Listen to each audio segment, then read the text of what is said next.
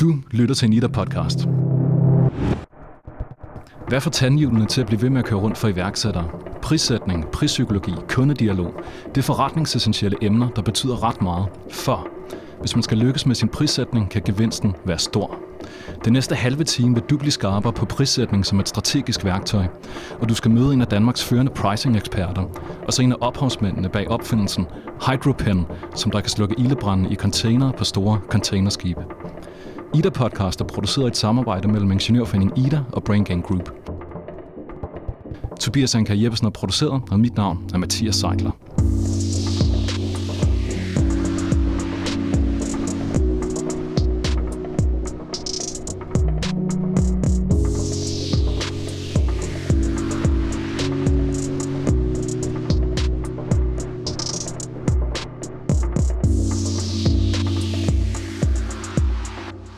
Kasper Mønsted er ekspert inden for prissætning og involveret i Danish Tech Challenge på DTU Sion, hvor han rådgiver de deltagende iværksættere om pricing eller prissætning. Det har han gjort igennem de seneste tre år. De early stage tekniske iværksættere, som der er tale om her, har ofte en ekstremt velfunderet teknisk faglighed og typisk en stor indsigt i produktudvikling. Men de er ikke nødvendigvis helt op på beatet, når det handler om prissætning. Jeg besøgte ham for at tage en snak om prissætning, og du skal lære ham at kende nu. Jeg øh, arbejder i Incentive som manager og partner, hvor øh, jeg arbejder rigtig meget med at hjælpe virksomheder med at sætte priser. Jeg er uddannet økonom fra Københavns Universitet, og så har jeg så arbejdet som konsulent i øh, cirka 10 år, og også været pricing manager i en virksomhed, så jeg har både set det fra med konsulentens briller, kan man sige, den her mere analytiske tilgang, og så også fået forståelse for, at det skal virke ud i praksis ved at have siddet på den anden side af bordet. Blandt andet, fordi du har været med til at, øh, at Spark Incentive i gang og vækste den organisation, det konsulenthus. Ja, vi er startet i 2008, øh, hvor vi var sad tre mænd i en kælder, de to stiftende partnere, og så var jeg den første ansatte. Og, øhm, og nu er vi så cirka 30 ansatte. Så hvis jeg siger iværksætteri, så kan du sige ja. Yeah. Ja, yeah, det kan I løbet af de sidste 20 år er der sket en udvikling inden for hele tænkningen omkring pricing og hvordan man kan prissætte øh, for eksempel fysiske produkter. Hvad er de forskellige modeller? Når, når, hvis jeg ringer til dig, og jeg er en ung teknisk iværksætter, og jeg har verdens bedste idé, hvad er det så, du starter med at rådgive mig om? Altså, jeg starter med at, øh, at vil gerne forstå, hvordan det er, at dit produkt skaber værdi for de potentielle kunder, der er til dit produkt. Øh, og det er i virkeligheden, øh, det er det, vi det vi rigtig meget arbejder inden for, det er det, man kalder værdibaseret prissætning. Man kan sige, overordnet set er der sådan, hvis man går helt op i helikopteren, ty, sådan tre typiske måder at, at sætte priser på. Øhm, der er sådan en meget traditionel øh, cost-plus-metode, kalder man den, som handler om, at øh, man tager udgangspunkt i de omkostninger, man har ved at producere et produkt, og så lægger man en eller anden margen ovenpå, og så har man sin pris. Øhm, og fordelen ved den er jo, at det er relativt nemt. Nogle gange ikke i opstartsvirksomheder, der kan det være svært at vide, hvad det koster at lave sine ting, fordi at der er noget skalering i det her. Men, men det er sådan en klassisk metode, som, man siger, som også er brugt rigtig meget i, øh, hvis man skal videre sælge produkter, eller hvad det nu kan være. Øhm, problemet med det er jo, at, at det ikke rigtig fanger den her, det her værdielement. Altså kunderne er jo basalt set ret ligeglade med, hvad det koster dig at producere øh, dine produkter. Det er ikke det, de har glæde af. Så er der den næste metode, det er sådan en mere øh, konkurrentbaseret metode, kan man sige, hvor man, hvor man ser på, hvad koster det her alternative produkter på markedet, og så ser man, skal man være lidt dyrere eller være lidt billigere, og så øh, justerer man i forhold til det. Øhm, og det er sådan et skridt i den rigtige retning, kan man sige, fordi du får lidt mere kundeperspektiv, lidt mere, du sikrer, at du er relevant på markedet i hvert fald. Øhm, men, men der, hvor pengene virkelig ligger, det er faktisk i at forstå præcis, hvordan man øh, leverer værdi i forhold til det alternativ, kunden har, det typisk i forhold til nogle konkurrenter. Øhm, så, det, så, så det vil jeg starte med at fokusere på, og, og, og virkelig forstå, hvordan hvad det er, dit produkt kan, i modsætning til, til det, som kunderne alternativt kan gøre. Øhm. Kan du blive konkret? Ja, det kan godt. I første omgang så skal man finde ud af, hvad, hvad er det egentlig, der er alternativet øhm, for kunderne. Hvad koster det? Det er, det er det første spørgsmål. Andet spørgsmål, så skal, man, så skal man finde ud af, hvordan adskiller det, dit produkt kan, fra øh, det, som dine konkurrenters produkter kan. Og der er det rigtig vigtigt, øh, og i virkeligheden noget, der der er sværere end det lyder, men det er, det skal man gøre se med kundens perspektiv. Fordi særligt, øh, det gælder alle virksomheder, men vi har oplevet i høj grad sådan øh, teknisk funderede virksomheder, de er jo vildt meget inde i deres øh, produkt og de tekniske ting, det kan. Øh, men når man så går i dialog med de, dem, der skal købe produkterne, så er nogle gange nogle helt andre ting, de lægger vægt på, end det, som øh, opfinderen eller virksomheden har lagt vægt på. Og i forhold til at reducere udviklingsomkostninger. Også det. Altså, man kan sige, at rigtig mange af de ting, det kræver for at lave øh, god prissætning, er faktisk også de samme ting, det kræver for at lave den rigtige produktudvikling. Fordi det her med at komme ud og virkelig forstå, hvad det er, kunderne har behov for, øh, og hvad der skaber værdi for dem, det er det, der er udgangspunktet, både for at lave gode produkter, men også for at øh, sætte den rigtige pris.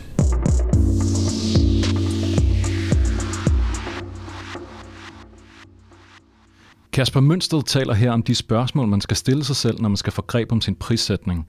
1. Hvad er alternativet for ens kunde, og hvad koster det? Og 2. Hvordan adskiller dit produkter fra dine konkurrenters, set med kundens øjne? Det tager jeg godt til. Nu skal du høre, hvad Kasper Mønsted mener er komplekst ved prissætning. Det handler om at gå fra en mavefornemmelse om, hvad ens produkt er værd, til at prissætte ud fra en mere databaseret, hypotesedrevet og dialogbaseret tilgang. Tilbage til Kasper. Øhm, der, hvor det så kan selvfølgelig blive svært, det er, at man skal forsøge at sådan, øh, sætte en værdi på de her forskelle. Finde ud af, hvad det så værd i, i kroner og øre, det man gør bedre forhåbentlig, end, end det konkurrenterne øh, gør. Det kan også være, at man gør det dårligere, og derfor skal være billigere, men lad os nu snakke til, forestil os, at du har lavet et produkt, som, som er bedre end det, det nuværende. Øhm, og, øhm, og der er jo alle mulige forskellige metoder på, afhængig af hvad der er. Nogle gange kan man, kan man, øh, der er rigtig mange produkter, som, som sparer kun nogle penge.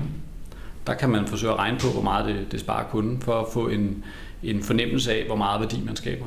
Øhm, så, øh, så er der andre ting, som er så lidt mere øh, lidt sværere at, at sætte kroner og øre på. Øh, nu er jeg selv arbejdet i Pandora for eksempel, og når man sælger smykker, så kan man ikke sådan øh, præcis opgøre værdien for kunderne. Men man kan stadig forstå, hvad det er for nogle dele af ens produkt, som kunderne tillægger værdi, øh, og så bruge det i forhold til, til sin prissætning. Og det, og det handler igen om mavefornemmelse. Ikke? Altså er denne her ting smukkere, eller er den ikke smukkere end den sidste ting, vi smed på markedet? I ja, Pandoras tilfælde. Ja, det, det, det bliver det meget hurtigt, men det er jo det, det gælder om at forsøge at tage det væk fra mavefornemmelsen, fordi man kan selvfølgelig som, øh, som producent her have nogle hypoteser om, hvad der virker, og det man forhåbentlig har man ret i mange af, fordi for ellers så skulle man jo lave andre produkter.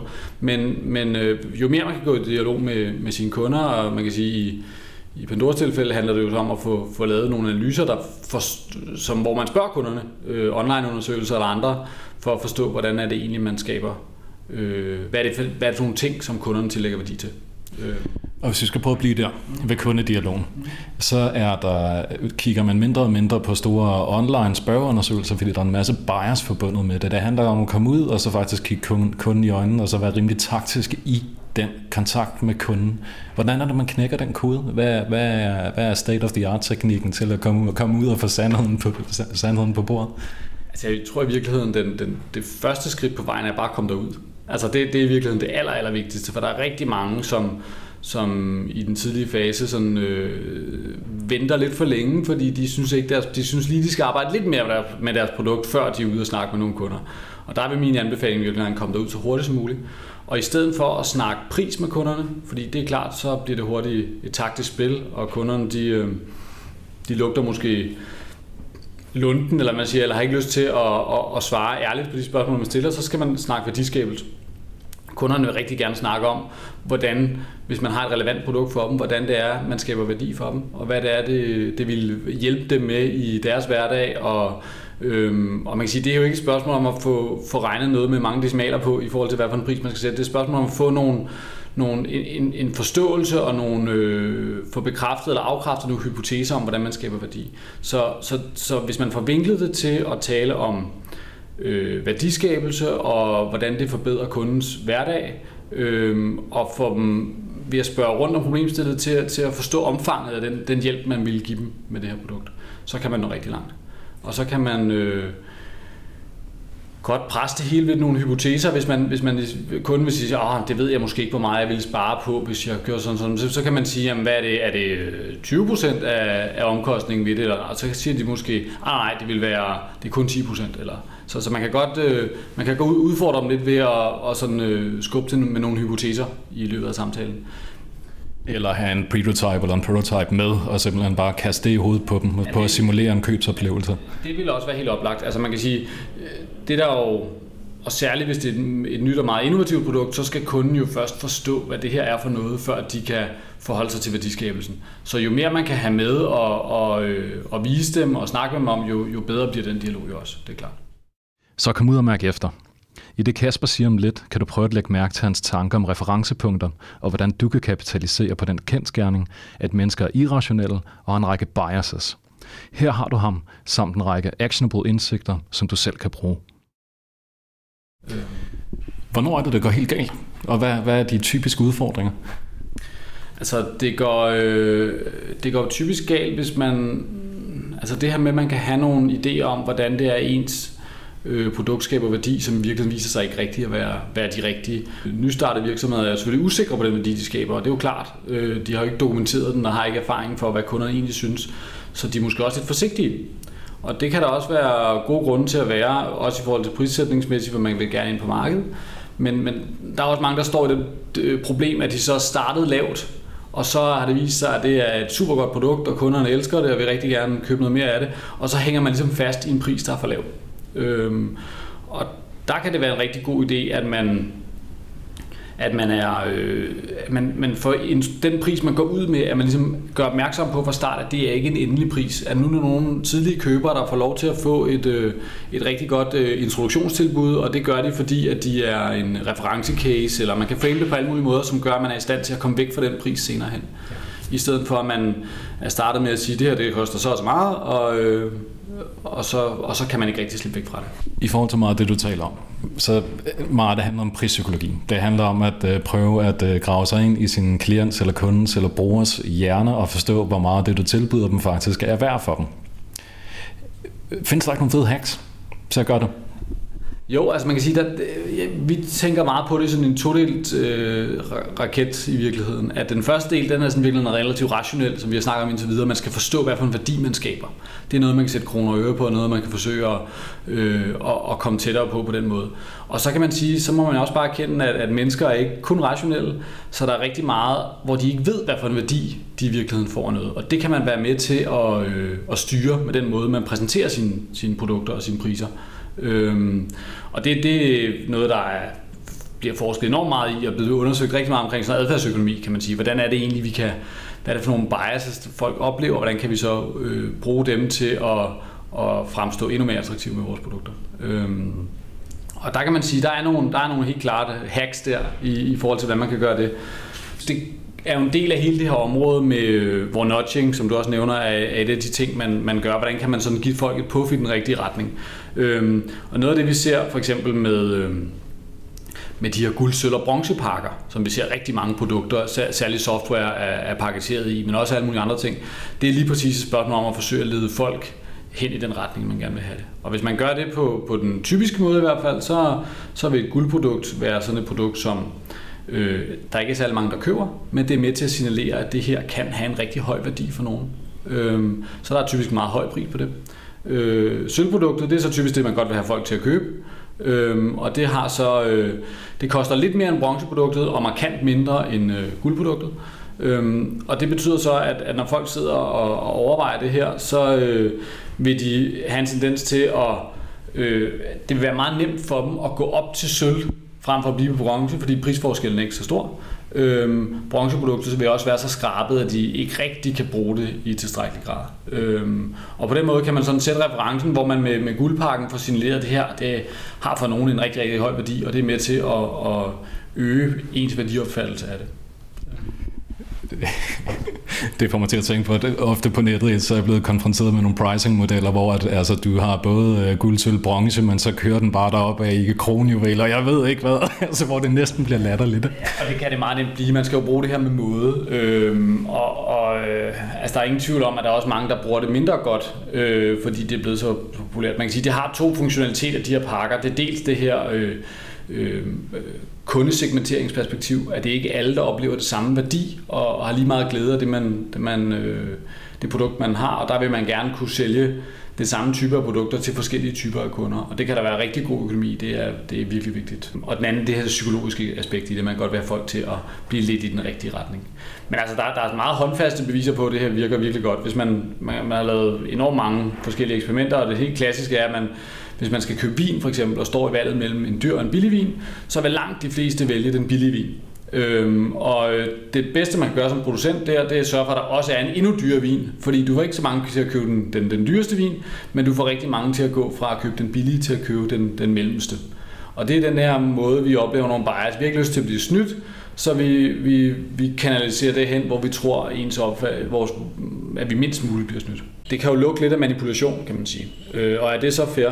Øh, og det skal, jeg ikke være, det skal ikke være mig, der, der sætter mig til dommer over det, men, men det man kan konstatere, det er, at fairness er et rigtig svært begreb fordi det ændrer sig enormt meget over tid. Hvis man for eksempel går tilbage og, og tænker 20 år siden, og man havde betalt noget andet end sidemanden i ens fly, så er der rigtig mange, der ville synes, det var enormt unfair. Øh, nu er vi vendet os til det, at fly, flypriser, det, det er enormt dynamisk, og øh, køber du dem øh, i god tid i forvejen, kan du være heldig at få dem billige, og venter du lige op til afgang, så bliver det dyrt. Der er et, et, et rigtig sjovt eksempel, synes jeg, med Coca-Cola, der i 1999 overvejede at lancere en øh, automat, de her, hvor man kan trække øh, cola-dåser, øh, putte nogle penge i, og så få en cola ud. Og der havde de... Øh, øh, var de ved at lancere øh, en automat, hvor de havde øh, puttet et termometer ind i. Øh, og så når det var varmt, så blev steg prisen, og når det var koldt, så faldt prisen. Og det er jo klart, det er jo meget, meget tæt korreleret med den, med den værdiskabelse, som en cola har. Den er mere værd, når man går og sveder, end når det er rigtig koldt. Øhm, og New York Times bragte en artikel om det her, og øh, det skabte ramaskrig allerede inden det kom på markedet, og, og det er jo klart, det, var, det blev åbenlyst betragtet som rigtig, rigtig unfair. Øh, og Pepsi var ude og sige, at øh, det ville de aldrig kunne finde på. Og sådan noget. Så, så, så det endte med ikke at komme på markedet. Øh, og, og, det, som, og det, det er jo bare vigtigt, at man er i synk med sine kunder i forhold til, hvad der bliver betragtet som, som, øh, som fair. Men det, der er, synes jeg også er rigtig interessant at tænke over i sådan en situation som den, det er, at framing betyder alt, fordi vi havde Coca-Cola nu gået ud og sagt, de lavede en automat, hvor de gav rabat, når det var koldt. Så er jeg helt sikker på, at rigtig mange havde opfattet det som enormt fair, selvom det i virkeligheden er fuldstændig det samme. En, en rabat, når det er koldt, eller en mere pris, når det er varmt. Det er jo... Øh, det er jo basalt set det samme. Det afhænger bare af, hvad startprisen er. Øhm, og, og, og jeg synes eksemplet er godt til øh, at, at forstå det her med, at noget, der åbenlyst kan synes unfair, hvis det lige er twistet på en lille, en, en eller anden retning, så er det ikke længere åbenlyst unfair. Øh, så kan det måske være øh, snarere virke som noget, der er meget retfærdigt. I dit daglige arbejde, hvornår er det, du ryster, ryster mest på hovedet med et eller andet, som du oplever? Altså, sådan nogle... Øh, der er for eksempel nogle grælde eksempler, når folk er meget sådan traditionelle i den der cost plus baserede verden, øh, hvor de tager deres omkostninger, og så lægger noget ovenpå, og så får de deres pris. Så har vi set eksempler på, på virksomheder, som har formået at blive meget mere effektive i deres produktion, så de kan minimere deres, øh, reducere deres omkostninger væsentligt. Og hvis de så ikke forholder sig til deres prismodel samtidig, så betyder det jo så bare, at de sætter per automatik sætter prisen ned over for deres kunder, i stedet for selv at, at øh, og tjene de ekstra penge. Og der er ikke noget vejen for at sætte prisen over for kunder, men det skal være en strategisk beslutning. Det skal ikke være noget, fordi man er vant til at gange med en bestemt faktor for, for at komme på sine omkostninger til sin, sin pris. Så det vil være sådan et, øh, det er noget, når det, når det går rigtig galt. Vi havde et eksempel med en, øh, en kunde, som solgte tidsregistreringssystemer, og øh, deres målgruppe havde været mindre virksomheder, som ikke var i stand til at betale så meget for de her produkter, og heller ikke havde så mange ansatte.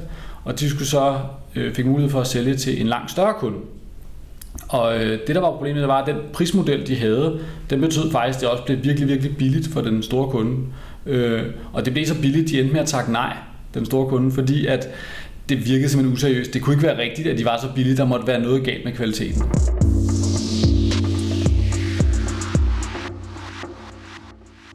Jeg siger tak til Kasper Mønsted for hans indsigter og tips til, hvordan vi kan håndtere prissætning. Jeg efterlader ham her med sin gakkede pointe om, at en for lav prissætning også kan blive en benspænder. Det er tid til at tage et dive ned i en konkret case. Julius Skjoldby har en baggrund som halv maskinmester og halv skibsfører. Han er medstifter og managing partner i opstartsvirksomheden Rosenby Engineering – Julius Skjoldby og Jesper Rosenfeldt Hansen, som er hans partner, voksede op på Læsø, hvor deres opfindelse Hydropen tog form over mange år.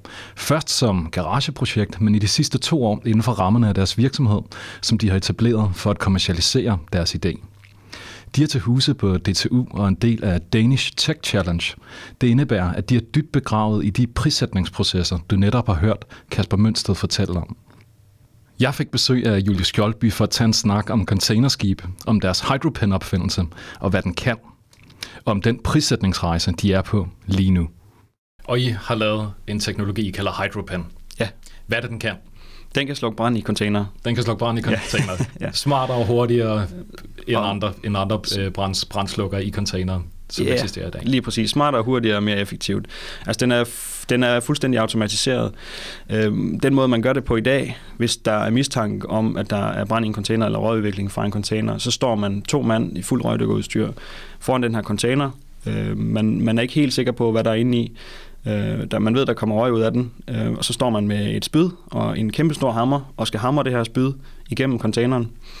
Øhm, eller også så har man en, en håndboremaskine, og skal stå og prøve at bore et hul i den her containerdør, og så bagefter stikker man så en, en, en dyse ind, og så, som laver noget øh, forstøvning af vand derinde.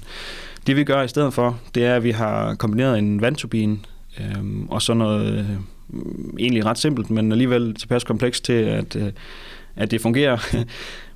øhm, så den her vandturbine, den driver et bord, så vi, vi kobler enheden Hydropen på containerdøren, og så skal den egentlig bare tilsluttes vand. Så borer den et hul i løbet af 6-30 sekunder, alt efter vandtrykket.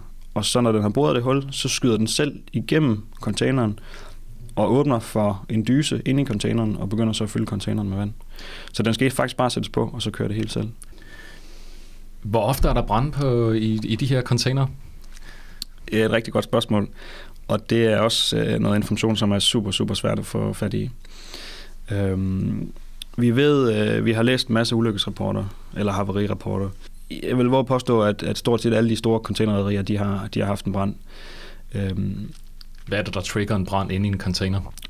at øh, det sagde, man ved ikke helt, hvad der er inde i de her containere, og det ved man som udgangspunkt godt, fordi man har et manifest. Der er jo mellem, altså på de helt store skib kan der være omkring 20.000 containere på et skib.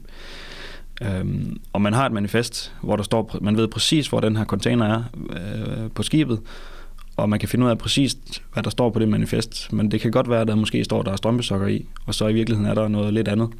Fordi ham, som gerne vil have sendt den her, han kunne måske godt tænke sig at spare de her penge øh, på at sende den som almindelig gods, i stedet for at sende den som farlig gods. Fordi hvis man sender sådan noget som farlig gods, så er der en masse segregeringskrav. Øhm, det skal lastes, altså man skal ikke laste raketterne lige ved siden af sprænghovederne, for eksempel. Det, det, det, er, nummer- det er bare for at skære det helt ud, ikke? Ja.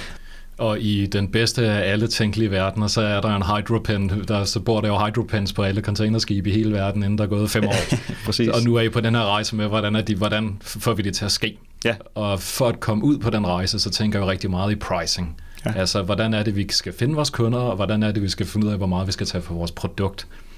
Og hvor er I henne der nu? Det har været, en, det har været et kæmpe stort spørgsmålstegn for os, det her med pricing og, og hvem er vores kunder. Og det er faktisk stadigvæk, et, altså, det er stadigvæk noget, vi arbejder meget med. Øhm, vi har jo kigget rigtig meget på det udstyr, som der er derude i dag, som jo langt fra af samme standard og samme kvalitet som, som vores udstyr.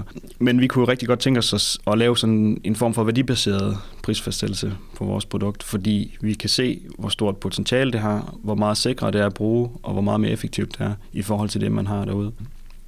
En, en udfordring, som hedder, at rædderierne de er meget omkostningsbevidste, og de opfylder de lovkrav, der er nu med det udstyr, de har omkring ombord nu.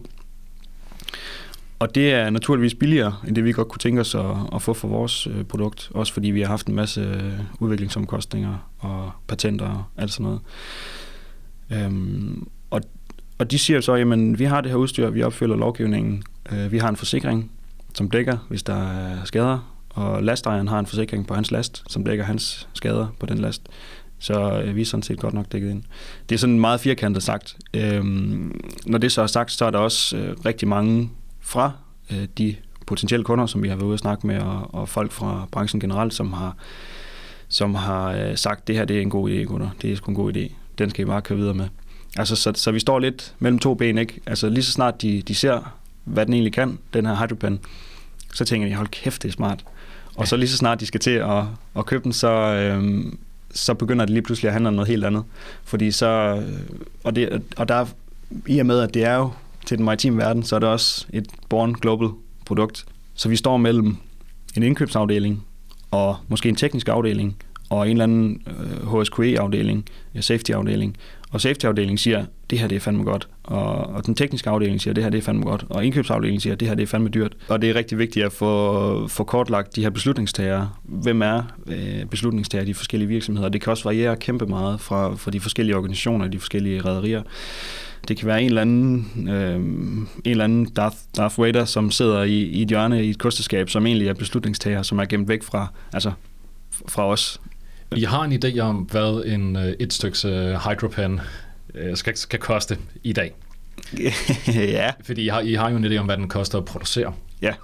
Men I har også en anden idé om, hvor meget I kan sælge den for. Ja, det er jo to forskellige ting. Det er to forskellige ting. Ja, I hvert fald det, som vi godt kunne tænke os. Altså, der er jo en, en kost plus øh, salgspris, som er, hvis man tager produktionsomkostningerne og lægger 50, 60, 70 procent oveni, eller hvor meget man har lyst til at tjene på det. Det er jo ikke sikkert, det er det, der nødvendigvis er potentialet for den her enhed eller den vare, man sælger. Øh, og det er jo så der, hvor vi går og gerne vil bygge det lidt mere på en, en værdibaseret øh, prissætning. Man kunne ikke komme hurtigere ud over stepperne, hvis I bare lavede en kost plus model på det? Jo, øh, det kunne vi sagtens.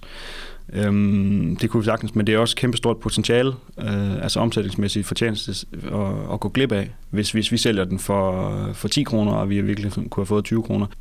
I forhold til den kundedialog, I har haft indtil videre, hvad har så været aller, aller sværest? Altså det sværeste har faktisk været at komme i gang med den dialog. Det har lidt været os selv, tror jeg, der har bremset os. Øh, og det, det tror jeg, der er, så vidt jeg har kunne forstå, rigtig mange startups, som er lidt bange for at komme ud og snakke med de her kunder. Øhm, og vi har også, tror jeg, været lidt bekymrede for at komme ud og snakke med de her kunder, fordi hvad nu hvis de slet ikke vil betale den pris, som vi har tænkt os, og hvad nu hvis de slet ikke er interesseret i produktet, og hvad nu hvis, og hvad nu hvis. Øhm, og der har, vi, der har vi fundet ud af efterhånden, at det er bare rigtig vigtigt at have en eller anden form for dialog med de potentielle kunder. Og den her dialog er så også med til at skabe, eller give os et billede af, hvor meget er det her produkt egentlig værd. Altså, det behøver ikke nødvendigvis, vi behøver ikke snakke pris med kunderne, men vi, vi kan snakke med dem om, hvad for nogle behov de har. Vi havde faktisk en konsulent til at arbejde for os, og han, han kom frem til en, en, en super, super høj pris i forhold til det, vi selv havde, havde tænkt os. Og det var vi mægtig glade for. Altså, det tænkte vi, nå fedt, kan det, være, kan det virkelig være rigtigt, at, at det er så meget værd? Altså, det, det var så også en meget værdibaseret øh, altså pris, han kom frem til. Øh, så har vi nogle andre sparringspartnere, som har siddet øh, i tidligere indkøbsafdelinger, tidligere har siddet i indkøbsafdelinger i, i, i, i maritime virksomheder, og de siger, jamen, hvis I vil sælge det her, så bliver I nødt til at lægge jer op af de priser, som der findes på det eksisterende udstyr. Og det er også lidt et dilemma, vi står mellem. Det vil sige, at bare skal konkurrere med de, med de ting, der allerede er derude? Ja, der hvor deres indkøbsfaglige baggrund kommer ind i billedet, ikke? og de kigger jo på, på de her øh, tal, de kan se, det ene produkt, øh, det koster 10 kroner, og det andet produkt, det koster 20 kroner. Og de har den samme godkendelse, de opfylder det samme lovkrav. De kan ikke se, at det ene det er altså meget smartere, meget sikkert og meget mere effektivt. De kan ikke se, hvor mange brænde det ene kan slukke frem for det andet. De kan jo kun kigge på den pris, fordi de har et budget, som de skal leve op til. Hvis der sidder nogle andre iværksættere derude og lytter til det her og tænker, hey, jeg, vi kan sagtens genkende de udfordringerne med at finde ud af, hvordan vi skal prissætte vores produkt. Er der, kan, er der så noget, du kan anbefale dem? Ud og snakke med, med de potentielle kunder, og ikke være bange for at komme ud og snakke med dem. Øh, selvfølgelig skal det være gjort med den rigtige strategi. Der er ingen, man skal ikke øh, bare skyde ud til højre og venstre, og sådan, hvem vil købe vores produkter, og hvem vil, hvor meget vi betaler og sådan noget. Men, men ud at have den her dialog, og det skal man faktisk vil anbefale allerede i, i udviklingsfasen. Og måske sige, jamen nu er vi nået så langt med det her, øh, fordi de kan også være med til at sige, jamen det er faktisk ikke, det løser ikke helt vores problem. Øh, hvis I nu gør sådan her i stedet for, så er det meget bedre. Og så kan man sige, okay, fedt, så kan man implementere det. Og så er det frem og tilbage, og en tålmodighed i den dialog ja. over tid. Ja, men, men omvendt, så skal man også lige have i mente, at når man, hvis man tager den her dialog med de potentielle kunder, vi havde en, et rigtig godt uh, i, i forbindelse med, med Tech Challenge, uh, en, en, der var ude at holde foredrag, med, og der var et, um, et diagram på, på y-aksen, der var der uh, penge, og på x-aksen, der var der uh, tid. Og så var der en, en, en blød kurve, der steg opad, og, og der var så et uh, skateboard nede i bunden, og så var der et løbehjul og en cykel og en bil og en helikopter eller sådan et eller andet. Ikke? Og hvis man går ud og siger til rædderierne, vi har faktisk den her idé, og det kan blive til noget skide godt, øhm, så siger de, jamen, de vil selvfølgelig have helikopteren til at starte med, hvor at man måske selv kommer med løbehjulet. og løbehjulet, det kan sælges, og det virker, og det er funktionsdygtigt, og det løser problemet. Så der er også lidt den, den problematik, man skal tage stilling til. Julius, hvad, altså, hvad, har, hvad har været det fedeste de sidste to år? Vi har udviklet og haft øh, kundedialog i, i, i, i to år. Hvornår, hvornår, hvornår er det aller, aller sjoveste at arbejde med, det, med teknisk iværksætteri for dig? det, er, det, er, det, er faktisk, øh, det er faktisk rigtig sjovt på flere punkter. øhm, altså, det er virkelig en, en yes-følelse, hvis man har været ind til et stort møde øh, med nogle store potentielle kunder og gå ud derfra med en følelse af, hold kæft, det her, det, det kunne de faktisk godt se potentialet i. Det var sgu lækkert. Det her, det går vi videre med. Øhm, og så er der den anden del, det, det er så mere det tekniske, den tekniske afdeling. Hvis vi har, hvis vi har lavet en, øh, en, nogle modificeringer og udviklet et eller andet nyt, nu har vi fået det produceret hos den her maskinstation eller maskinfabrik, de her komponenter, og nu har vi samlet dem, og så kan vi ud og prøve dem, og så spiller det bare og så står man, yes, nu virker det. Nu virker det fandme. Altså, så det, det er super fedt. Så, du skal sælge løbehjulet, inden du har bygget helikopteren. Er du bekymret for, om din potentielle kunde, som ofte sidder med væsentligt flere ressourcer end dig selv til at realisere din idé, stjæler din idé, så tag en non-disclosure agreement med til møderne. Det gjorde Julius og hans partner Jesper. Men jeg samler lige op. Prissætning er komplekst, dynamisk og en fortløbende proces. I alle tilfælde handler det om at mappe konkurrerende teknologier eller produkter, at mappe stakeholders og interessenter, og så have mod på at starte en kundedialog, og gerne i starten af udviklingsfasen. Tak til Kasper Mønster og Julie Skjoldby for deres medvirken. I de show notes, der følger med podcasten, finder du links, der uddyber de emner, du har lyttet til. Ida Podcast er skabt i et samarbejde mellem Ingeniørforeningen Ida og Brain Gang Group. Svend Timoborg Kammerregnen er lyddesigner, Tobias Anker Jeppesen er produceret, og mit navn er Mathias Seidler.